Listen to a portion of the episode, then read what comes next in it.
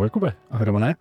Vítám tebe, naše posluchačky i posluchače u další epizody Urbancastu. No a zároveň vítám hosta dnešní epizody. Michael Lažan, senzor vzduchu. Možná znáte z Twitteru, kdo neznáte z Twitteru, možná máte delší paměť a pamatujete si rok 2022, kdy probíhala měření kvality vzduchu v ulicích a bylo to velikánské téma v té době, která zachytila i klasická média. Takže ještě jednou, Michale, vítej, ahoj. Ahoj, ahoj, díky za pozvání. My jsme moc rádi, že jsi udělal čas, protože moderní městská mobilita, rozvoj měst, kvalita života ve městech a doprava spolu velmi úzce souvisí a my jsme vlastně spolu zjistili, že ty skutečně seš jedním z těch, kdo má velmi dobrý vhled do jednoho parametru, který tady zmiňujeme. Když říkáme, že když se doprava ve městě sklidňuje, když je město, kde se dobře chodí po svých anebo jezdí na kole, tak tam je mimo jiné i čistší vzduch. Ale tam jsme zatím končili s Kubou. Tak pojďme spolu rozebrat, co to znamená tak trochu prakticky, protože jestli se nepletu, tak zrovna ty s tím týmem jste před pár dny znovu vyrazili do pražských ulic a to, co z toho doslova do písmene lezlo, tak jsem sledoval, že nebylo nic pěkného a nic čistého. Ano, bohužel jsme zjistili velké koncentrace. My jsme vlastně řešiteli projektu měření NO2, dlouhodobějšího zase opakujem, stejného jako to bylo v roce 22. A mimo to je ještě součástí tohoto projektu takzvaná procházka po znečištění Prahou. No to zní pěkně, to zní až romanticky. To zní jako typ na rande, teď jsem to chtěl říct. Mimo jiné točíme na Valentína, no, takže no. To úplně nabízí, no, ale není to úplný rande, co? Moc romantické to nebylo. S naším týmem jsme zažili mnoho kašle a nepříjemných situací, co se týče dýchání, ale to je subjektivní pocit. Samozřejmě je potřeba to nějak kvantifikovat a změřit. Takže ve spolupráci s Deutsche Umwelthilfe. To říkáš dobře, já jsem se chtěl na začátku položit jednu otázku, jo? Jestli jsi, Michale, závistivá socka, co ostatním závidí auta, nebo si v žoudu cizích mocností, máme tady odpověď. Kteří nám tady chtějí prostě ničit naše tady český smrádek a teplíčko doslova. No a teď už máme odpověď, tak pokračuj. Pokud nás posloucháte dnes poprvé, tak tohle byl sarkazmus číslo 1 zdaleka neposlední dnešní epizody, takže jenom abyste si mohli naladit ta svoje mířidla. S kolegy jsme vyrazili do ulic s velice drahými přístroji, které jsou profesionální. A je to jednak Pítrek, je to čítač částic a ten počítá vlastně v reálném čase počet částic na centimetr krychlový. Jsou to částice, které jsou menší než 0,1 mikrometru. Jo, takže to je opravdu částice. To je to, co se koneckonců i v oficiálních statistikách uvádí pod zkratkou PM 10, PM 2,5 a my se bavíme ještě o menších částicích. Ještě je to tak? Další řád menší, ano. Jo? Je to nějaký PM ultrajemný prach? Přesně se na to kápnu. Jsou to něco, ultrajemné částice. To ani respirátor nevezme, jo? To jsou prostě věci, které nějaký ta... Všichni respirátory známe z poslední doby. Že? Pamatujeme, bohužel. Ano. Tak jako respirátor, který je na viry, to jsou nanometry, tak by to by vzal. Jo. Ale samozřejmě většina lidí už respirátory nenosí. No a v čem je problém, Michale, že tenhle ultrajemný prach, že se v ulicích našich měst, a Praha zdaleka asi není výjimkou, že se tady vyskytují? Vlastně. Ten prach je natolik jemný a malý, jak jsme si řekli, samozřejmě, že není vidět, ale dokonce ani není nějak blokován bariérou vlastně v lidském těle. Ty větší prachy, ty PM10, PM2,5 se vám zastaví, dejme tomu na sliznici, nebo potom v plicích. Tohle to je tak malé, že to projde vlastně skrz alveolu, přes ten plicní sklípek přímo do krve. Aha. No a tam se to dostává do nejrůznějších orgánů.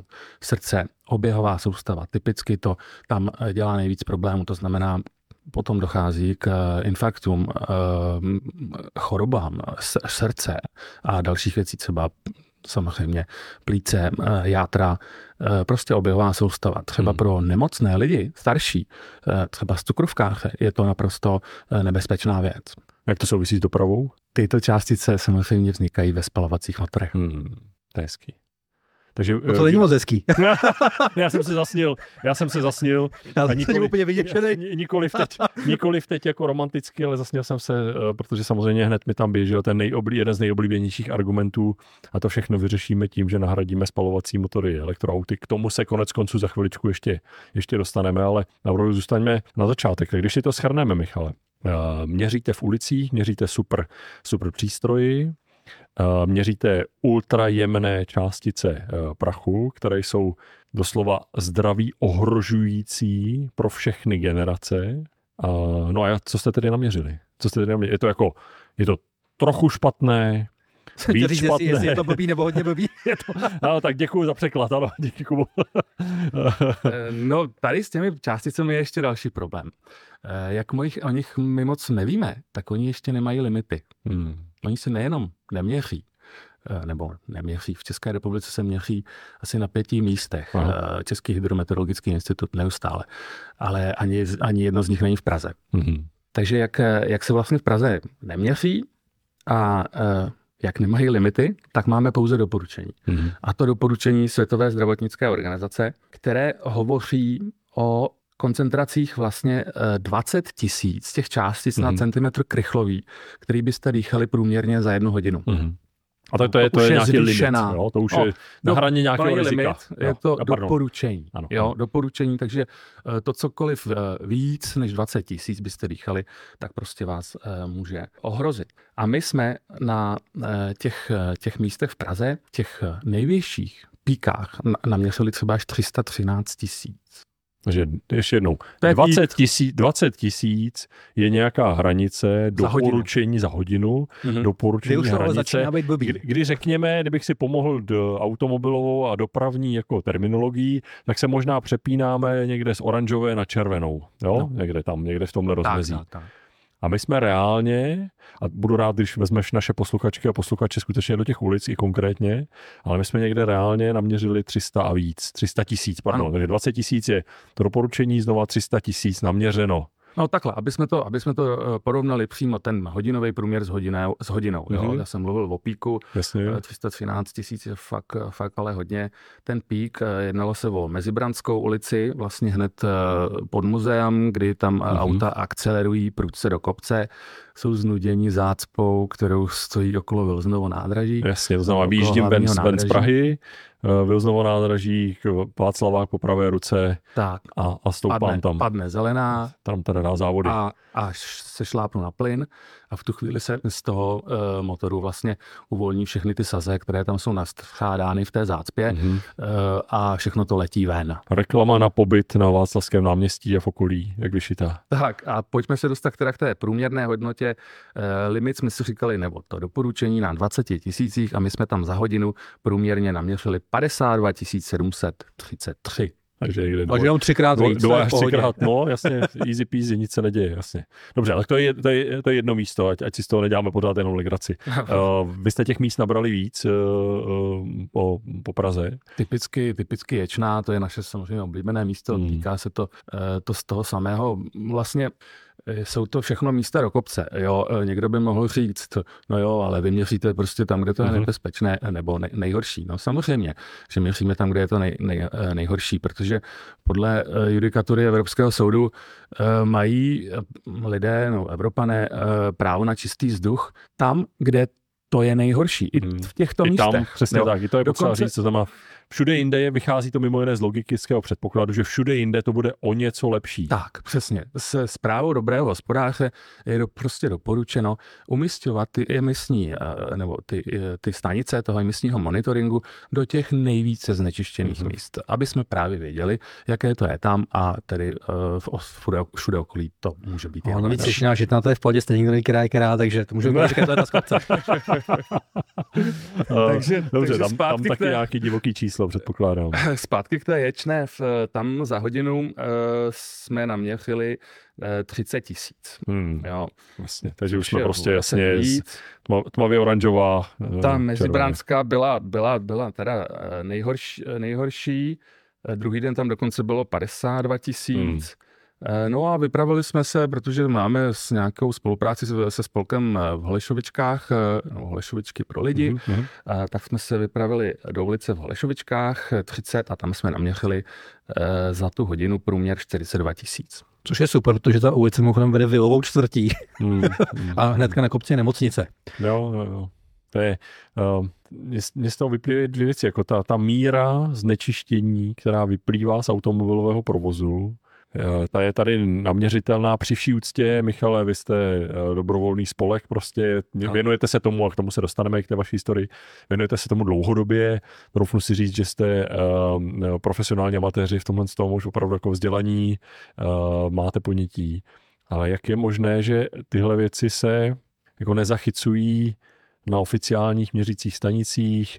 Český hydrometeorologický institut, zmiňuješ 5 stanic na tenhle ten ultrajemný prach třeba po republice, a když odzoomuju od těch ultrajemných prachových částic, tak i PM2,5, PM10 je obrovské téma napříč Evropou. Víme všichni, že to ovlivňuje kvalitu života, délku dožití, náklady na zdravotní systém, zdravotní obtíže a tak dále. Mohli bychom tady jenom klíčových slovech by tam tady strávili dalších 10 minut. Jak je možné, že stát to měří jenom částečně, ale hlavně, jak je možné, že se na základě toho měření stále nic neděje? A nebo děje a jenom to nevidíme?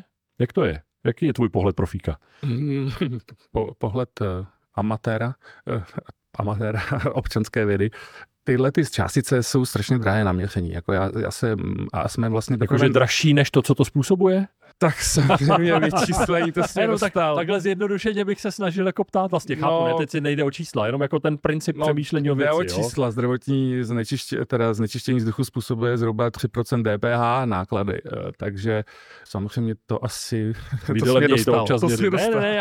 To nebylo účelem tě dostat, ale jenom dostat zase i podnos našim posluchačkám a posluchačům ten způsob přemýšlení o té věci. Jestli je to drahé, to dané měření versus to, co to způsobuje. Ono zdánlivě vypadá, že benzín přece po modru, po pravičácku vydělává na těch daní z přidané hodnoty, spotřební daň a tak dál. Když si vydělával i silniční daň. Silniční, ano, než jak si stejná modrá jako zrušila a podobně.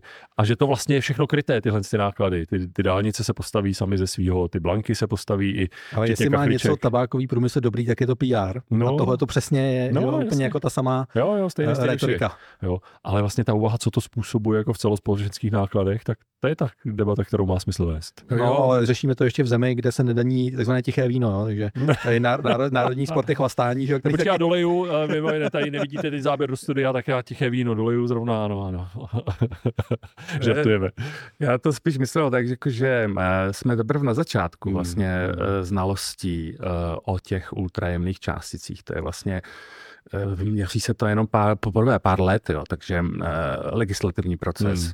Potom se dostaneme k Českému hydrometeorologickému ústavu a samozřejmě to trvá, než se něco změní. Pár lidí ještě to odžije. Ani v legislativě to není, ty limity neexistují, takže proto to prostě není jakoby běžná věc, která by se měřila. Jo? Je to takové novum. No. Já už začínám chápat význam toho spojení Country for the Future. Že to dneska poslouchám, jak si to říkáš, tady se vlastně jako nedá žít, tady můžeš žít až v budoucnosti a otázka je, kdy ta budoucnost jako vůbec bude. A v mezičase se vypnout tím tichým vínem a podobně, jo? Asi, a rekordy ve spotřebě alkoholu, piva a tak jako... No tak já bych si to představil trošku jako veselý, jako že bych tady chtěl jako skutečně žít už tady a teď. Teď ideálně. Nějak jako rozumně. No nic, to jsme si jako odběhli, ale zpátky k tvému měření a měření tvého týmu, tak možná to, že ty výsledky, které měříte a naměřili jste reálně v ulicích, že jsou diplomaticky řečeno znepokojivé, to je jasné. Že to není poprvé, to si asi taky můžeme potvrdit. Můžeme přejít vlastně od těch ultrajemných částic, které teda limity nemají, k tomu měření NO2, které je vlastně součástí tohoto projektu a ty limity máme, známe, dokonce ten limit činí. No a dodržujeme je, když je máme. A víme, co to dělá s lidským tělem, co to dělá s kvalitou života.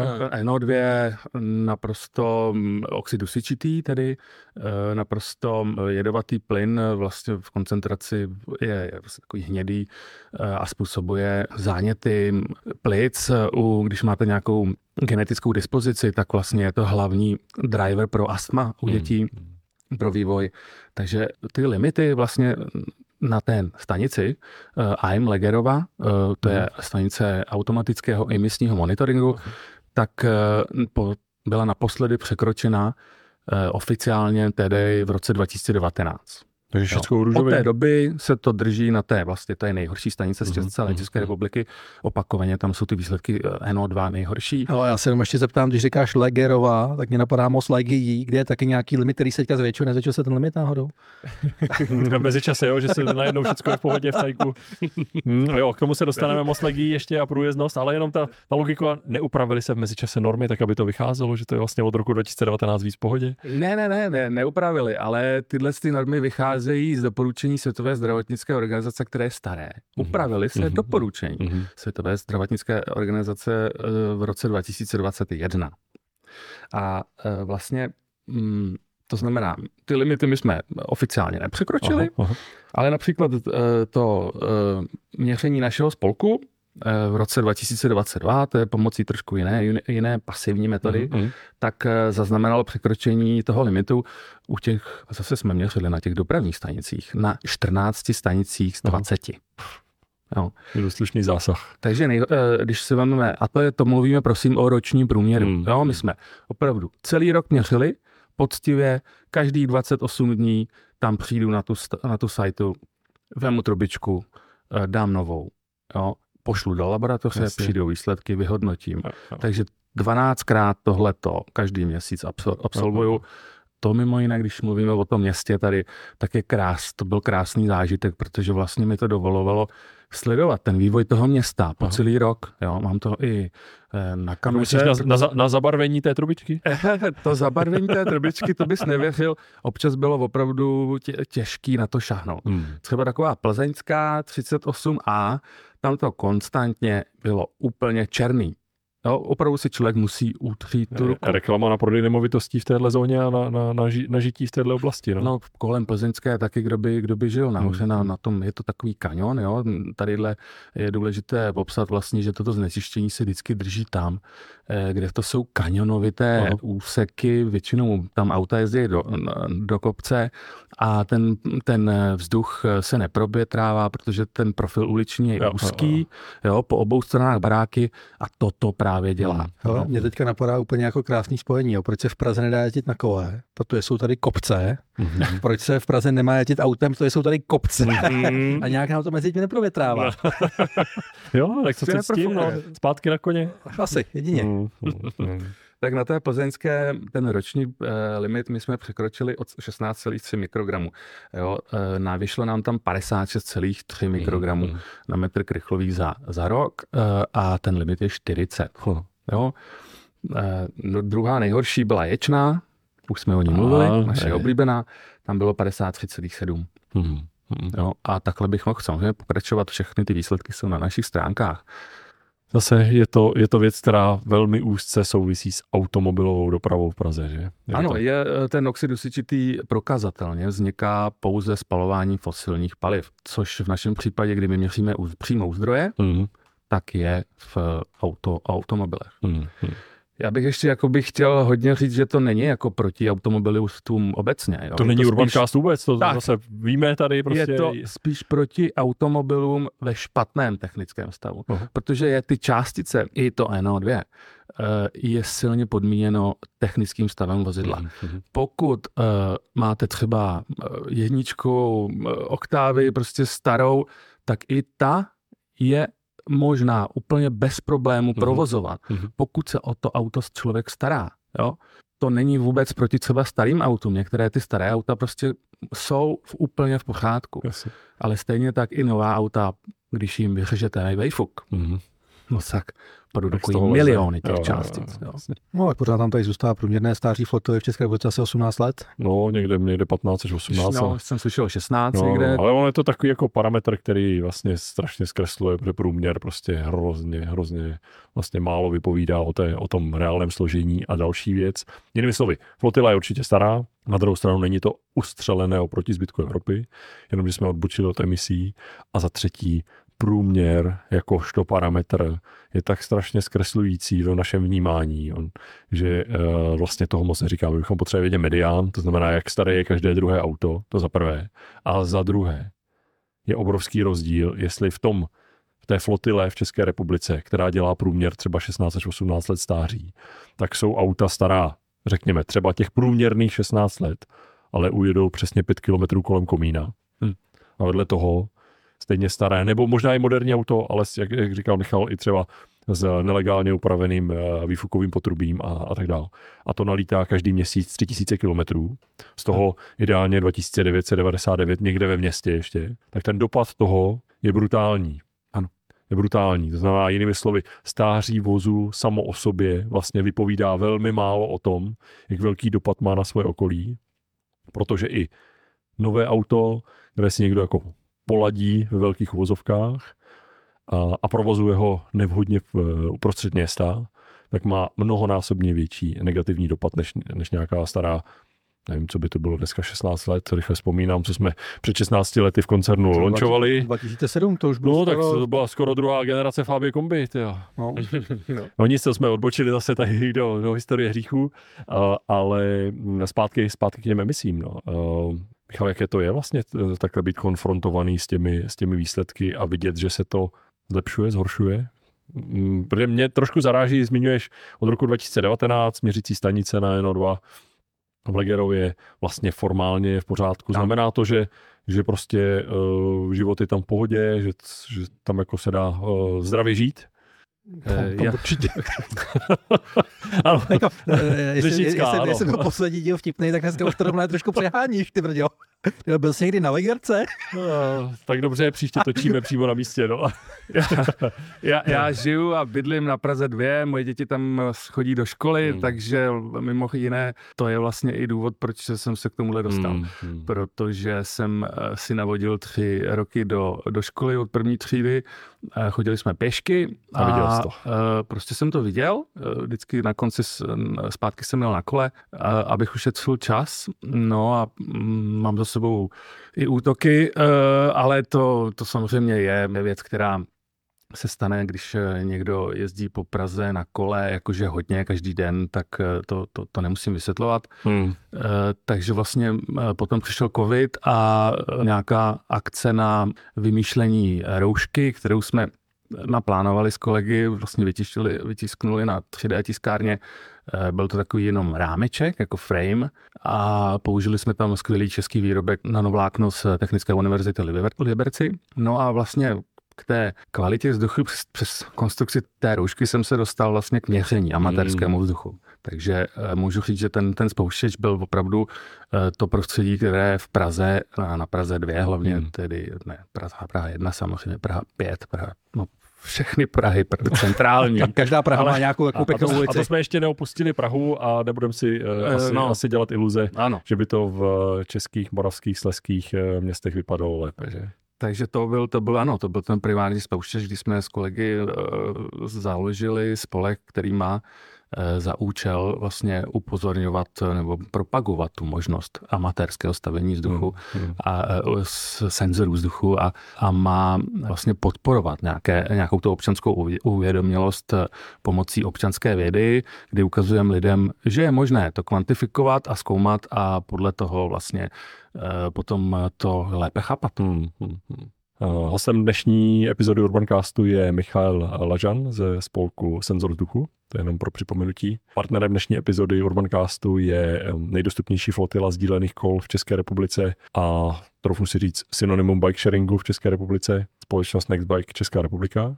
A jakkoliv tady zatím se bavíme o relativně smutných věcech typu jak špinavý a pro naše zdraví nebezpečný je vzduch v ulicích Prahy, ale zdaleka nejenom Prahy. Tak co s tím? Jako, kam s tím? Jako, tím, co vy naměříte reálně? Tak vy jste měřili NO2, to znamená ten oxid dusíku v roce 2022, letos ho budete měřit celý rok 2024 znovu, takže z toho budou nějaké výsledky, ale a vedle toho se bavíme tady o měření opravdu toho ultrajemného prachu. A když bych to zase rozdělil jenom, tak co se, Michale, objektivně máš pocit stalo, povedlo, posunulo od toho roku 2022, kdy i tehdy vaše měření jasně ukázalo, že prokazatelně automobilovým provozem v ulicích Prahy překračované normy na NO2, tak co se stalo? Potažmo, co se mohlo stát a zatím toto město, městské části neudělali? Z pohledu našeho spolku se stalo to, že jsme navázali vlastně spolupráci s Českým hydrometeorologickým institutem, kdy v tom projektu toho měření NO2 letos 2024 spolupracujeme a Český hydrometeorologický institut nakoupil tyto sondy, protože způsob tohoto měření mu nebyl moc známý a je to zajímavá metoda, která je velice levná a může detekovat vlastně ohniska, ty hotspoty v té zástavbě. Nemusíte tam stavět drahou stanici, která prostě fakt jde do milionů. Ta jedna trubička, když jich nakoupíte víc, tak stojí 13 €, včetně analýzy. Takže my jsme celý ten projekt 22 nakoupili třeba za 90 000, samozřejmě taky přes grant od Deutsche Umwelthilfe, za to děkujem. Stejně jako letos, ale letos spolupracuje Český hydrometeorologický institut na tomhle a ty trubičky umístujeme do škol. Třeba. Jo, takže máme vlastně vždycky tu jednu vytíženou silnici, jako třeba Ječná nebo ta plzeňská, a v těch školách okolo měříme stejnou metodou. Takže mama tak si se raduje. My budeme vědět vlastně, kolik toho bylo možná hezké srovnání. Nějaká škola, před kterou je školní ulice, a nějaká škola, před kterou naopak není. Jo? Přesně tak, ano. Tak my jsme se nedomluvili, my se s Michalem známe kolik den. Jo, přímý kontakt. Víme o sobě trochu si říct. Tady nenahráváme, jenom ale, koukám, že myslíme oba stejně. Tak ale to je face to face, jako jsme tady dneska úplně poprvé. Ano. Přemýšlíme podobně, tak jasný. Já doufám, že z tohohle právě bude vidět, kolik se toho NO2 dostane do toho školního dvora. Jo? To nikdo vlastně ještě nikdy neskoumal. Stejně tak vlastně základem tohohle projektu je nějaké sledování změny. Jo, a ta změna v našem případě by mohla být, pokud by prošlo zakázání tranzitu přes centrum, je to historické jádro Prahy, to znamená zpoplatnění vjezdu Újezd a Smetanovou nábřeží. Takže vlastně měříme v těchto místech taky a pokud to od 1.7. projde, nevím. Vlastně tak budete mít tu změnu. Tak bude mít zachycenou tu změnu, což je vlastně jakoby gro zachytit změnu v tom městě před a potom opatření. Jo. Nějaké ty školní ulice jsme také o tom přemýšleli, ale zatím to úplně jako se nebylo zrealizovaný, ale můžeme, pokud někdo poslouchá, někdo, kdo by opravdu o tohleto měl zájem, tak nějaké trubičky navíc máme, takže můžeme třeba s dětmi prostě klidně začít měřit NO2 u nich před školou, protože to je jednoduchý, tam se ta trubička jenom pověsí, je tam měsíc, pak se sebere a zase se pošle do laborky a přijde výsledky. Já myslím, že zdravím okamžitě Petru Syrovou a její kolegyně ze spolku Pěšky městem, které organizují mimo jiné i moc pěknou konferenci každé 2 roky na podzim. Janette Sadik-Khan, bývalá komisařka pro dopravu v New York City. Mimo jiné rozhovor s ní najdete také v bohatém archivu Urbancastu. A Petra Syrová a její tým mimo jiné stojí i za projekty školních ulic tady napříč Prahou a mě napadá, že hned jak tady dotočíme, tak poletí jeden krátký mail, tak abychom 1, 2, 3, ať už existující nové školní ulice, které dokázaly s těmi osvícenějšími ředitelkami a řediteli škol v Praze za poslední roky rozchodit a sklidnit, tak i ty, které se připravují. A myslím, že to bude velká příležitost vlastně zase si tady prokazatelně ukázat navíc. Ještě jako jde o děti v okolí škol, jde o pedagogy a tak dále, tak si ukázat, jak velká změna se dá snadno dosáhnout takovým triviálním opatřením, jako je sklidnění dopravy v okolí školy, zavedením školní ulice, ten přímý dopad na zdraví a to, co skutečně děti dýchají, konec konců jejich rodiče také, pokud tam s dětmi chodí. Pokud tam dýchají, ano. Ano. Takže to mi přijde úplně jako famózní příležitost, hned na ní navážeme.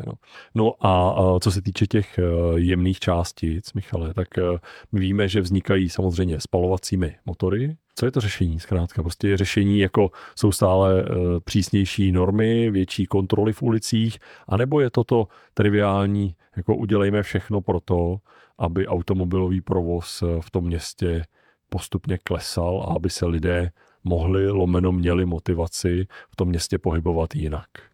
No, to nejdůležitější by samozřejmě bylo, kdyby ty auta byly v dobrém technickém stavu. Super. Ale to znamená, že když nejsou, tak porušují dnes budu říkat vyhláška, zákon, teď právníci mě netahejte za slovíčka, ale v zásadě už to, že dnes nejsou, je porušování legislativy v tomhle státě, která by měla být vymahatelná. Je to tak? Dobře, ano. Já dneska opravdu perlím. Dobře, legislativa v dopravě vymahatelná v této republice. Nedej bož v tomto městě. Jako třeba parkování. Ale nebo šířka vozidel na tom mostě Legií. Nebo, nevím, rychlost maximální. Nebo parkování na chodníku? Parkování kdekoliv. No. My se omlouvám Michalovi, my tady jdeme zase naše bingo. Dopravní bingo. Dobře, no. Tak ano. Jsem si myslel, že ta krachna k obědu ti uspí, ale ne, ty dneska opravdu řídíš o co vtipem, Romane. No dobře, zpátky, no tak co, tak první je teda jako standardní technický stav toho, co po těch ulicích jezdí, jo? To je krok číslo 1, říkáš. Nějaké emisní zóny? Jako samozřejmě nízkoemisní zóny by byly dobré, ale myslím si, že nám by v začátku úplně postačilo, kdyby fungovaly státní technické kontroly emisí. Takhle, já k tomu důkazy nemám, ale když se koukneme do právě probíhajících kaus. Jo, je pravda, že pan Flajžanc, ASEM, Asociace techniků emisních, teď o tom bude vlastně vysílání Nedej se v příštím dílu. Minulý byl o emisích z těch průmyslových a o masivním obcházení těch emisí u těch průmyslových. Super, dáme odkazy do popisku Urbancastu. A příští díl, teda nevím přesně, kdy to budu vysílat, ale také právě o těch státních technických kontrolách. No, státní, ne? Jestli se nepletu. To je stanice technické kontroly, je zkratka, ale ten největší vtip toho je, že jsou privátní, ne? Stanice technické kontroly, no, ano. Super. A ono ještě vlastně, to je jako ta jejich emisní část, to je ještě další věc, že jo, která je vedle toho. Ano, právě, že není státní. Ale když tam přijde Franta, ne, tak ten Pepa to velkou přece přimouří. Kdy někteří technici jsou schopní kontrolovat naprosto supermansky, až třeba 20 vozidel za den. Když máte 8hodinovou pracovní dobu, na nahřátí toho přístroje potřebujete 15 minut, dalších 30 minut. Tak mnoho s matematikou v tomto státě se nikdo moc netrápí, jako co se tam říká. Ten test něco mi říká, že to nevychází, Michale, ale asi jsme tady tři. A možná, že jiným to vychází. No. Možná proto sedíme tady ve studiu Urbancastu a ne na stanici technické kontroly.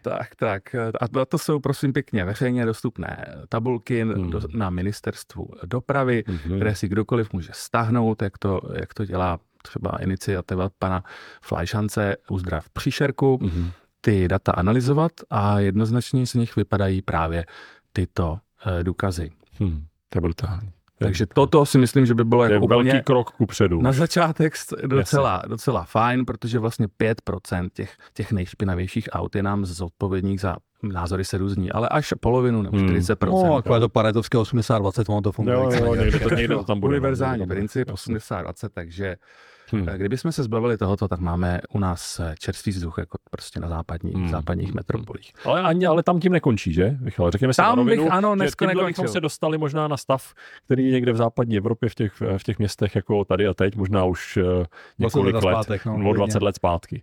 Ale ta západoevropská města jako dělají za poslední roky tolik věcí, že díky tomu může fungovat i Urbancast konec konců, protože ty zdroje inspirace jsou pořád. Mohlo by se to jmenovat, co jinde mají a tady ne, jo? Co tady nemáme. Ne? Ale trošku žertujeme, ale tak co jsou ještě ta další opatření, o kterých i ty víš, naše posluchačky a posluchači Urbancastu samozřejmě o nich opakovaně slyšeli. A pojďme si jako připomenout. Řekněme si ještě jednou, co jsou ta další opatření, která pomáhají ke zlepšování kvality vzduchu ve městech, jinými slovy kvality života ve městech. Z pohledu těch emisí třeba. Dlouhodobě se hovoří o zklidňování dopravy, humanizace magistrály. Samozřejmě 10 let na to čekáme. Nic krom pár přechodů se ještě moc nepovedlo. Teď je to sice v plánu, tak uvidíme, kdy se to zrealizuje. Doufám, na další 10 let třeba? Máme nic. No. Až bude okruh. Je to komplex. Až na věky. Věřil vám, výdat je v zdraví. Je to prostě komplex tak složitých opatření, jakým je organismus neméně složitý městský, takže se to dotýká úplně všeho, i parkování, aktuální věc. Sice víme, že nějaké změny jsou, kolik budeme platit, ještě nevíme. Takže parkování, nízkoemisní zóna. Co to znamená? Jak to funguje třeba v Londýně? v ponětí? Ta jako úplně přesně ty, protože tam se to nějak teďka rozšiřovalo, úplně přesně třeba nevím, kolik platí, ale samozřejmě je to poplatek za vjezd podle toho, jak to auto je znečištěné. Přesně tak. Jak to auto znečišťuje. Ano, jak znečišťující je. No. Ale tak to samozřejmě, tady na to jsou studie taky, studie NC a Young a všechny vlastně klimatické plány Prahy a i plány pro zlepšování ovzduší, které samozřejmě každá evropská metropole musí mít, tak zmiňují přesně tyto opatření, o kterých mluvíme. A to je například nízkoemisní zóna. Sklidnění dopravy, to znamená 30 km/h, to znamená více prostoru pro pohyb lidí na kolech, tak. Větší motivace k tomu jít někam pěšky, to znamená třeba i vytvoření bariér pro to, aby do toho daného místa nebylo tak jednoduché se dostat autem. Spodní část Václaváku je pořád jenom jako vlastně, to se musí nedá říct ani třešínka na dortu, jo. To je jako absurdita. Tam ten dort není, to je třešínka. No, že by tohle mělo být jako bráno za nějaký velký jako výdobytek. Na mě osobně by jako docela, krom teda samozřejmě těch věcí, co jsme změnili, tak by mi třeba docela pomohlo, kdybych mohl nerušeně jet návazně na kolem z Míráku na Karlák. Jo. A jestli ty toho náhodou nechceš moc. Tako. Jak by to si dovolil. Chtěl by se ještou nebo žitnou? Já fakt nemůžu. Já jezdím žitnou, no, ale jako frčí mi to tam 30, že jo, ale nahoru to je horší. Tak od toho jsou elektrokola. No. jo. To víme. Mám elektrokola. No. Ale kudy z tohohle sloven teda? To znamená, co vlastně doufáš, že ta vaše měření, Michale, zase dokáží v organismu Prahy, ale znovu já odzumovávám od Prahy, ale jako v kontextu celé České republiky, co dokáží jako rozpohybovat. Zmiňoval si napojení mimo jiné na školy, to znamená umožňujete vlastně lidem napříč republikou vytvořit další síť senzorů, vůbec začít přemýšlet o tom, co dýchám, co je kolem mě, co dokážete ještě dál jako rozpohybovat, co doufáš, že se změní zase třeba, až se tady potkáme za čas. No, tyhle naše akce vlastně směřují k tomu, aby jsme vydobili si nějaké místo na mediálním prostoru, protože chceme samozřejmě využít tu páku těch médií, aby se o tomto problému prostě dozvědělo co nejvíc lidí. To znamená, ta expozice v médiích tohoto tématu je jak šafránu. Takže no, když ono to jako nebolí, že jo, ono to nevidí, že jo, to není vidět, ono to není skoro ani už cítit, nebo jsi na to tak zvyklý, že už tady necítíš. Jedna z mých hypotéz je, že největší vítězství jako automobilového průmyslu, poučen zase tabákovým průmyslem, je, že zmizela ta optická stránka věci. Ano. Zavedením filtru právě jemných částic, kde skutečně z toho výfuku se opticky nic nevalí, občas nějaká pára. Jakoby, ono v největší trik ďábla bylo přesvědčit lidstvo, že neexistuje, že? Ano. Komunikace tohohle problému vlastně něčeho, co je neviditelné a to, co škodí, se ukazuje jakoby největší... Škodí za dlouho, neškodí tady a teď. Ano, a nezabije vás hned, protože když si to veme, to naše oblíbené poučky, špinavou vodu, byste se nenapili. Jo? Vydržíte bez ní 3 dny. Špinavé jídlo byste asi nesnědli. Vydržíte jak do 30 dní maximálně. Ale... No a možná víc. Jsme po obědě, no pro naše posluchačky a posluchače jsme po obědě, takže teď dělá machra. Ale špinavý vzduch, ten nevidíte. Dýchat musí každý. A nevydržíte bez něho 3 minuty. Dneska je to veselý díl, ale ne pozitivní díl. No, já pořád jako si říkám, co se musí stát, aby když zůstanu jenom v organismu Prahy. Já ještě to možná navážu. Jo. Ten problém přesně jak to, co říkáš. Já si pamatuju, jsem ještě v 90. a ještě v 80. když jsem poprvé přijel do Prahy, že jo. Tak jít z té Florence, když náhodou nejel metro někam pěšky, přesně takový ten starý proletářský Žižkov, kde se ještě topil tím uhlím. Tam jsi ani jako vlíz nechtěl, protože si ten vzduch opravdu viděl, že jo. To se dneska děje v Číně, tam ten vzduch vidíš. Nabouráš do něj. Tam už právě taky ne, pro mě, Jakube. Tam právě urazili takovej šílený kus cesty a dává se to za vlastně příklad, že to jde. Takže samozřejmě centrální plánování je trošku něco jiného. Oni si můžou vzít, dovolit říct, tak tuhle elektrárnu nebo teplárnu hodíme za město. Jo. Ale tam došlo třeba konkrétně v Pekingu. To se dřív dávalo za příklad toho nejhorší, co může být. To nejviditelnějšího vzduchu. A teď to jsou úplně v pohodě. Elektromobilita strmě nahoru. Tam prakticky už jako nic jiného nejezdí. Jo. Takže samozřejmě průmysl těžkej. Dali pryč někam jinam. A opravdu si na to dávají bacha. A ty urazili takovej kus práce, že jako klobouk dolů. Teď je to spíš uváděný jako příklad dobrý praxe. Okay. Like what is meat, jo? No, že přemýšlím, jak to zviditelnit to téma, že jo? A co nic jiného tě asi nepomůže, že jo? No tak proč prostě stát Českou republiku nevýjímaje, jako neprovazuje věci typu neustálý nárůst astmatických onemocnění? No protože když sypeš prachy do zdravotnictví, jak to vypadá super a vyhraješ díky tomu volby, že jo? A že bys tam ty prachy vůbec... ještě, když máš pár klinik a systému na to napojených, myslíš? No tak to byla možná spíš ta předchozí vláda, nebo něco nevím, ta budoucí. Nebo to budoucí, ano. Minulá budoucí vláda. Jo, no. Jo. A na tom ty volby vyhraješ. To si dovedu představit, ale na něčem, co vlastně jako nevidíš. Jak na tom chceš vyhrát volby, jako, že to zlepší tvůj život, že se dožiješ víc let. No, to tě nikdo věřit nebude. My se soustředíme na vzdělávání těch nejmladších generací. To znamená, náš projekt Senzory do škol vlastně staví senzory, malý elektronický senzory ovzduší, jsou taková meteo stanice, není to samozřejmě nic, čím byste se mohli ohánět třeba u soudu, ale těm dětem to vlastně ukazuje, že svět velkých dat, protože ta meteo stanice měří každých 120-150 sekund, jo, takže ty data jsou opravdu v reálném čase. A co se měří jenom zase? Teplota, tlak, vlhkost a PM částice PM10, PM2,5. Super. Jinými slovy, opravdu jako napojení, pokud nás zase poslouchají lidé, kteří se pohybují po školách, jako vlastně si už z toho vytvořit to předpolí, pokud nemám školní ulici, zapojit si vlastní děti a jako s nimi rozebírat to, jak bohužel často i přičinění jejich vlastních rodičů vypadá vzduch před těmi školami. Vy se ale nejhorší, ale je bylo trošku hnusné, ale to je zase takový to řešení typu musíme tu generaci děří nechat umřít, aby to ta příští vyřešila. Mě už to moc nebaví, protože jsem součástí skoro té generace, která by měla umřít. Já chápu, že díky tomuhle znečištěnému vzduchu umře dřív, jo, takže možná ta změna nastane o něco jako dříve, ale je to úplně jako správný způsob. To je takový hodně animální. Jako chápu, že máme důležitější témata, než jaký vzduch dýcháme, že jo? Vy jste minulé zmiňovaný manželství pro všechny a Istanbulská úmluva a tiché víno a teďka HHC a nevím, co ještě. Já chápu, všechno jsou jako naprosto stěžejní důležitá témata, které je potřeba v té vládě jako dlouhodobě probírat. Jasně, ale... akorát, že ten kyslík, jak říkal Michal, potřebujeme každý 3 minuty, bez něj nedáme. No. Jsem si, jestli jako hlavním zájmem budoucí vlády, ovládající většinou chemického průmyslu v zemi, bude úplně čistý vzduch. Teď jste právě se s Urbancastem dostali do budoucnosti. Do deprese. Do budoucnosti, zároveň do brutální minulosti. Tak se pojďme ukotvit tady a teď.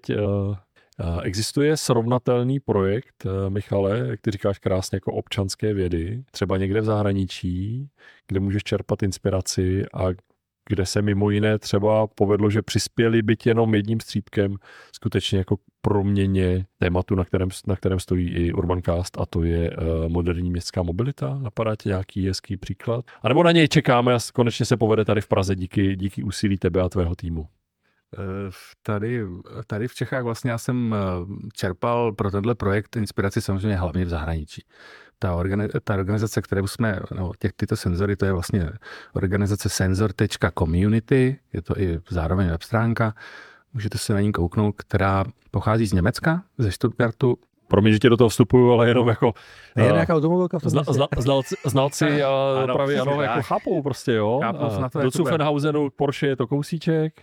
Ano, přesně. Vzniklo to v roce 2015, kdy oni chtěli informace po magistrátu a oni jim je poslali v PDF-ku na 30 stranách. Jo, o tom, ještě s logem Mercedesu, ne? Předpokládám dole.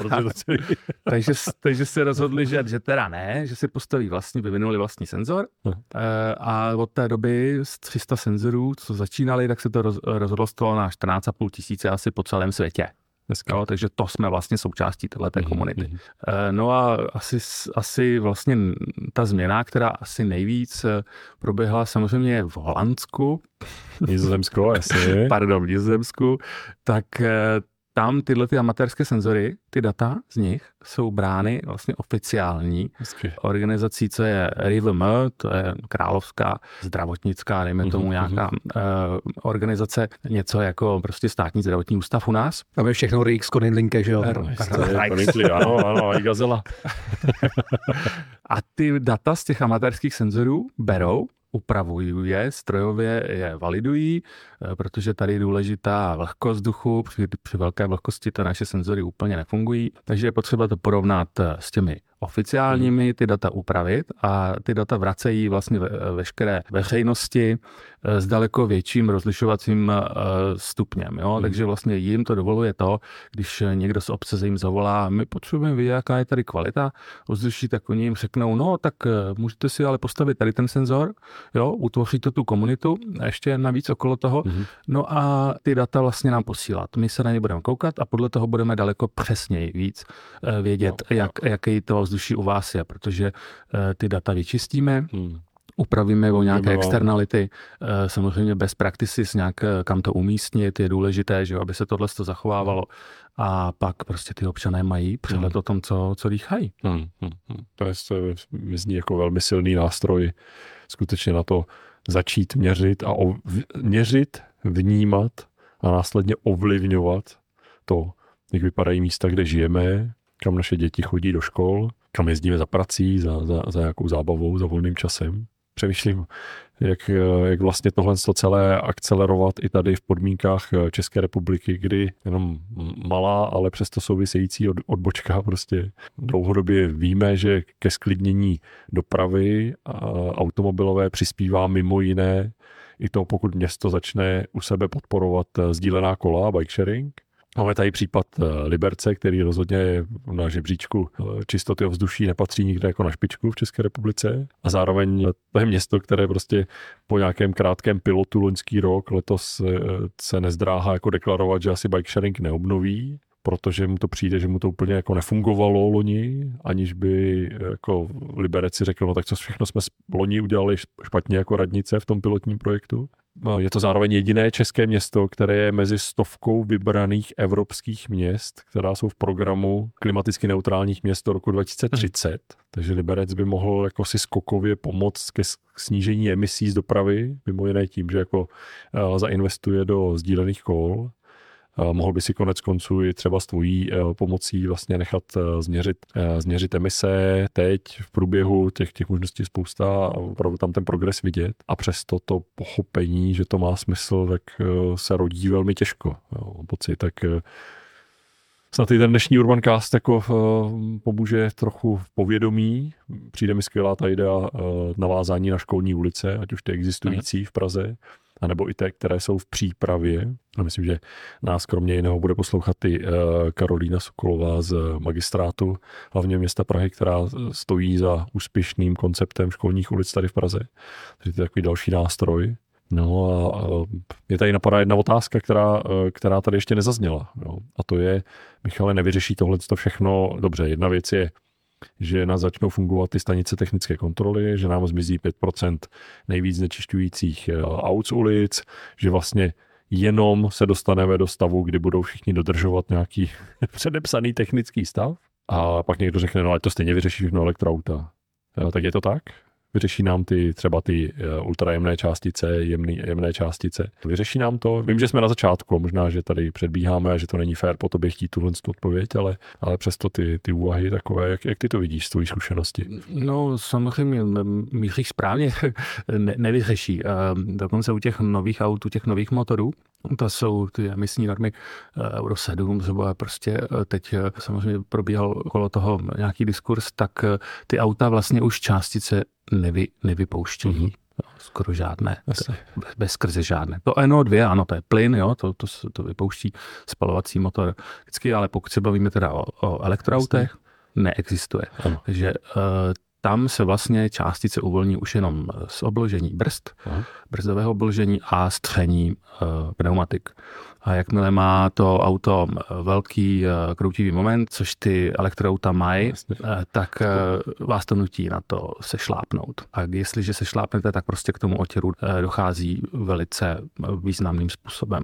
To je mimochodem další argument k sklidňování nebo zpomalování dopravy na 30, protože prostě když já sešlápnu na pedál elektroauta, dostanu se na padé během sekundy, dvou. A potom zase brzdím hned, protože tam jsou světla. Tak přesně jako vlastně pracuju s těmi dvěma producentům těch částic a to je jak to brzdové vložení. Ale když jedeš 30, tak musíš na 3 a to točí ten motor mnohem víc než na 4. No, přece, a ty jsi ještě v té zamrzlé éře těch spalovacích motorů. My už jsme dál u těch elektroaut, ale jenom snažíme si vlastně... Ale právě ty to vyřeší úplně tohleto. Jo, ten to vyřeší úplně, jasně. No. Ale no, já jenom jsem viděl první studie někde, mám pocit, z Velké Británie, kdy vlastně po 30 000 kilometrech běžného provozu elektroaut je to na kompletní výměnu sad pneumatik ze dvou důvodů. Za prvé to, co zmiňuješ ty, ta brutální akcelerace, které to svádí, samozřejmě, nucené další brzdění, takže vlastně ty pneumatiky odcházejí a zároveň na rovinu prostě opakovaně jsme to tady v Urbancastu probírali, elektroauta sebou v drtivé většině a v té jako posedlosti srovnatelného dojezdu v kilometrech se stávajícími fosilními palivy, kdy někde je průměr 600-700 kilometrů, tak vlastně automobilky se předháněly a stále ještě předhánějí ve srovnatelném dojezdu i elektroaut, což jde docílit jenom jedním parametrem a to je, že prostě do toho narvu 500 kg až 700 kg baterií. Ty sebou tahám a není vůbec žádný problém prostě mít jako elektroauto 2,5 tuny, zatímco srovnatelné běžné auto by bylo někde lehce pod 2 tuny. Konec konců o tom, že ta moudrá města začínají regulovat poplatky za provoz těchto z těch aut ve městech i přes parkování. O tom byl předchozí díl Urbancastu o referendu v Paříži.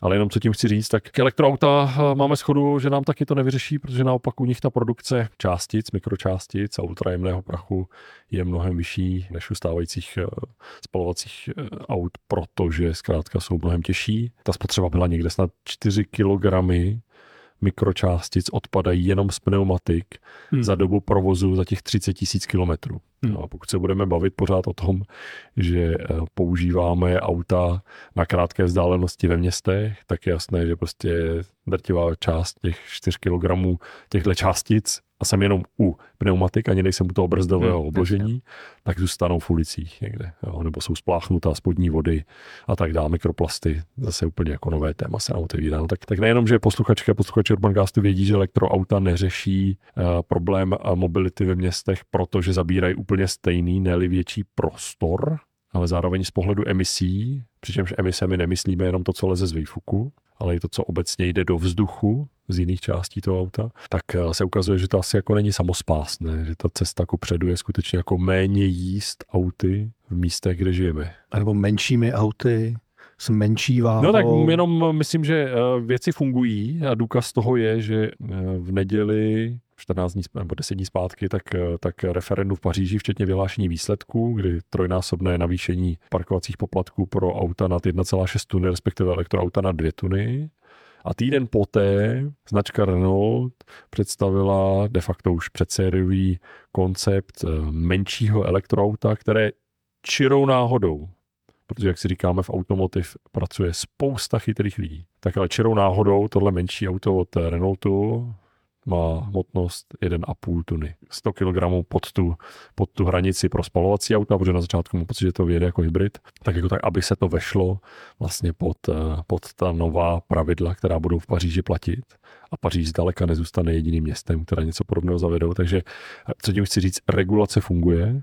Není to žádné sociální inženýrství, jak se nám tady občas někdo snaží sugerovat, ale vlastně nastavování rámcových podmínek je nakonec to jediné, co má ten stát dělat smysluplně a do něj se jako trefovat a potom funguje to, co fungovat má. No, Michale, je něco, co jsme z tvého oboru, to znamená senzor vzduchu, čistota ovzduší v ulicích, měření, kterému se nadšeně věnujete, je něco, co jsme zatím ještě neoslovili a dneska mělo zaznít? Já myslím, že jsem spokojený, že jsme se dotkli úplně všeho. Ale vůbec spokojený nejsem z toho, co tady poslouchám. jo, no tak já vám taky samozřejmě osciluju mezi splínem a radostí, že pro posluchačky a posluchače Urbancastu jsme i v dnešní epizodě přinesli něco, co nemuseli vědět takhle do hloubky, co nemuseli znát. Já bych chtěl poděkovat partnerovi dnešní epizody, což je nejrozšířenější flotila sdílených kol v České republice, kterou provozuje společnost Nextbike Česká republika. Naprosto minimální otěr pneumatik. Naprosto minimální otěr pneumatik a trochu si říct, že přínos k kvalitě ovzduší i života v každém městě, bohužel téměř zatím jako nezměřitelný, ale jako v tom nejlepším slova smyslu. Jinými slovy, pokud nás poslouchají lidé na radnicích ve městech, pokud ještě u sebe nemáte bike sharing, nejvyšší čas letos začít jezdit i u vás. Děkuji našemu hostovi, Michael Lažan ze spolku Senzor vzduchu.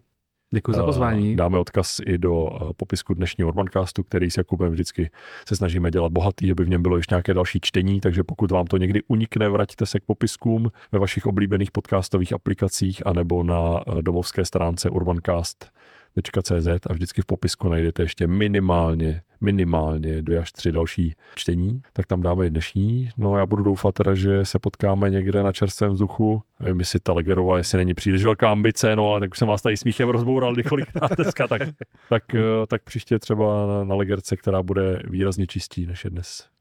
No, vypadá, že by se sloučil. Já se ještě nechci sloučit, protože už jsem ten most legii zmínil. Prosím tě, pojďme zpátky.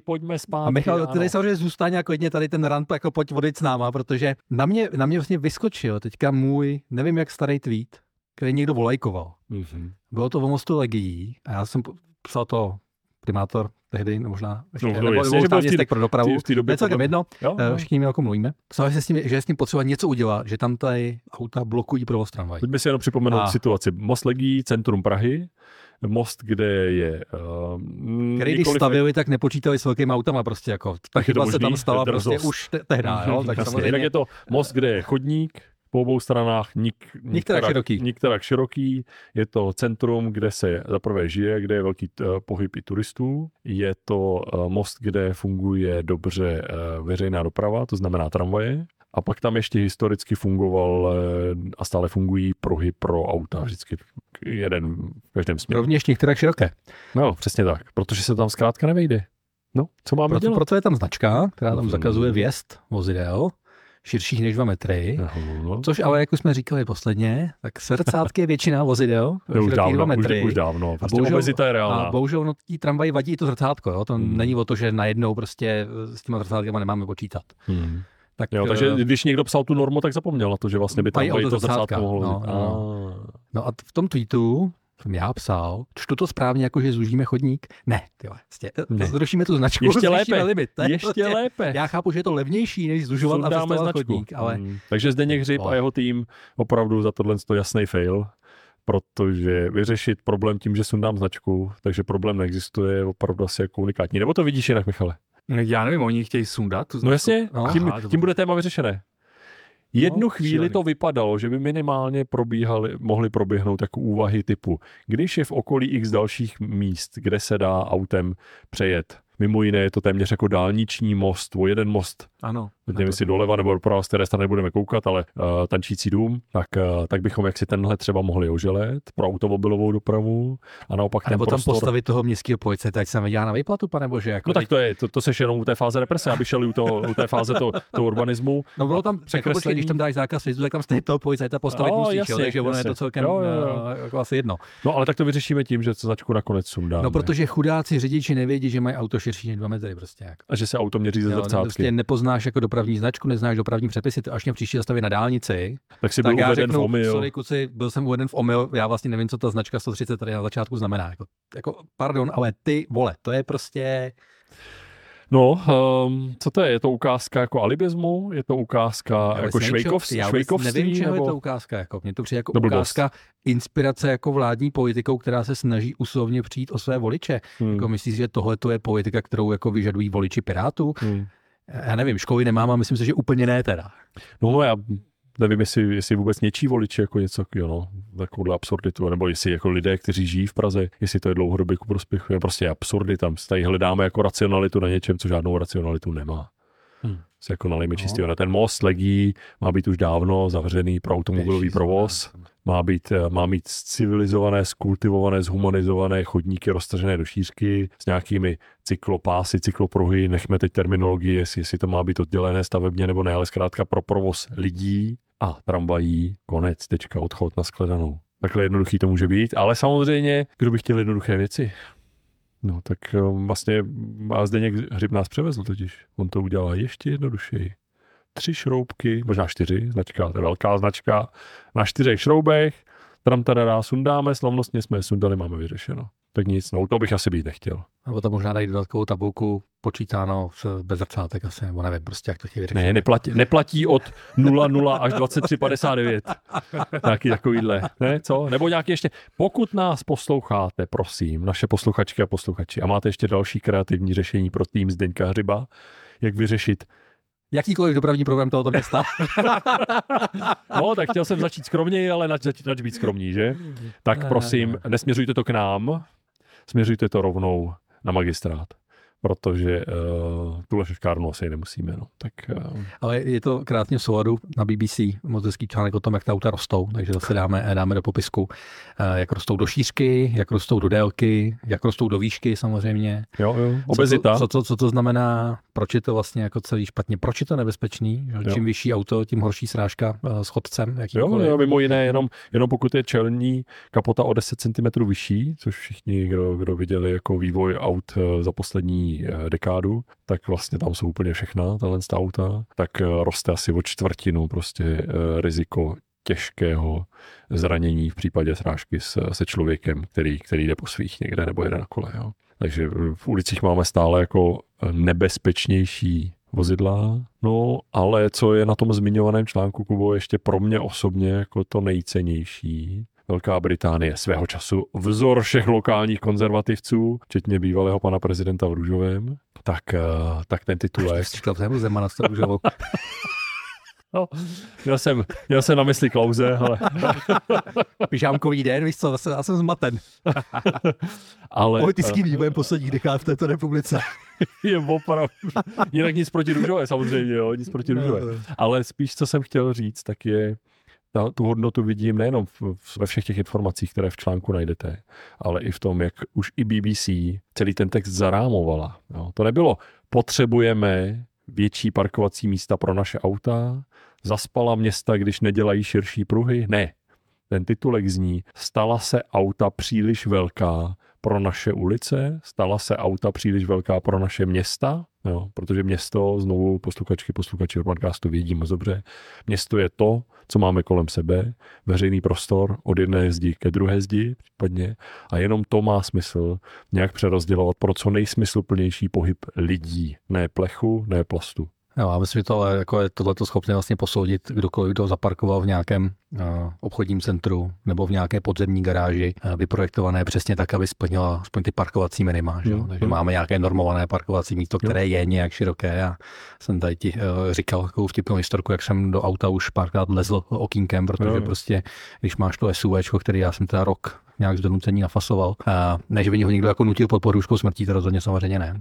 Ale ještě prostě jako Volvo se širokými dveřmi, protože Volvo rovná se bezpečnost. A v tom článku BBC se přesně říká, že u toho SUVčka ti na každé straně toho normovaného parkovacího místa vydá se 16,5 cm. Já mám pocit, že to Volvo má ty dveře dokonce širší. Jo? A centimetrem se neprotáhne ani jako výrazně větší hubeňon, než jsem já. Takže vlastně jediná cesta bylo stáhnout okýnko klíčkem, skočit tam jak za mlada. Jo. Nikdo z nás to neviděl, ale budem ti to věřit. No, ale každopádně, teď to popisuješ jasně a já si umím úplně představit, že v hlavách i jako rozumně přemýšlejících lidí teď musí jako běžet 2 paralelní jako otázky, jo. Potřebujeme víc parkovacích míst, která budou větší než ta současná, kterých není dostatek. Tak. Hele, zase ta matematika dostává na prdel takovým způsobem, tak, že... Přesně tak. Takže ne, jenom abychom byli srozumitelní. Řešení není zvětšovat šířky, délky parkovacích míst. Řešení není ubírat chodníky. Řešení při vší úctě, Zdeňku, není ani sundávat značky před mostem Legií, potažmo kdekoliv jinde, pokud se tam už ta auta nevejdou na ten most. Řešením je začít přemýšlet, jak více lidem udělat mnohem komfortnější pohyb po městě nějak aktivně. Tečka, nashledanou, děkujeme. Těšíme se u dalšího Urbancastu. jako až takhle drsný budeme. Já už nemám slov. Já už dneska nemám slov normálně. Každopádně díky, že jste tady s námi. V popisku Urbancastu bude odkaz na pár předchozích epizod, kde jsme tahle témata i rozebírali. A já se moc těším, ještě jednou velké poděkování Michalu Lažanovi za to, že s námi téma tak neviditelné, jako je špinavý vzduch v ulicích, tak důležité a tak pro moudré političky a politiky je vlastně tak jako použitelně uchopitelné. Takže pokud nás někdo poslouchá, pro boha, nenechte tu šanci ležet na zemi. To vás díky za pozvání. Tak jsme zase neskončili tak negativně. Ne, no je u nás vždycky spolehnutí na dobrý. No mimo jiný úplná tečka. Díky klukům z Nextbike. Tak jo. Díky, mějte se. Ahoj. Díky. Ahoj.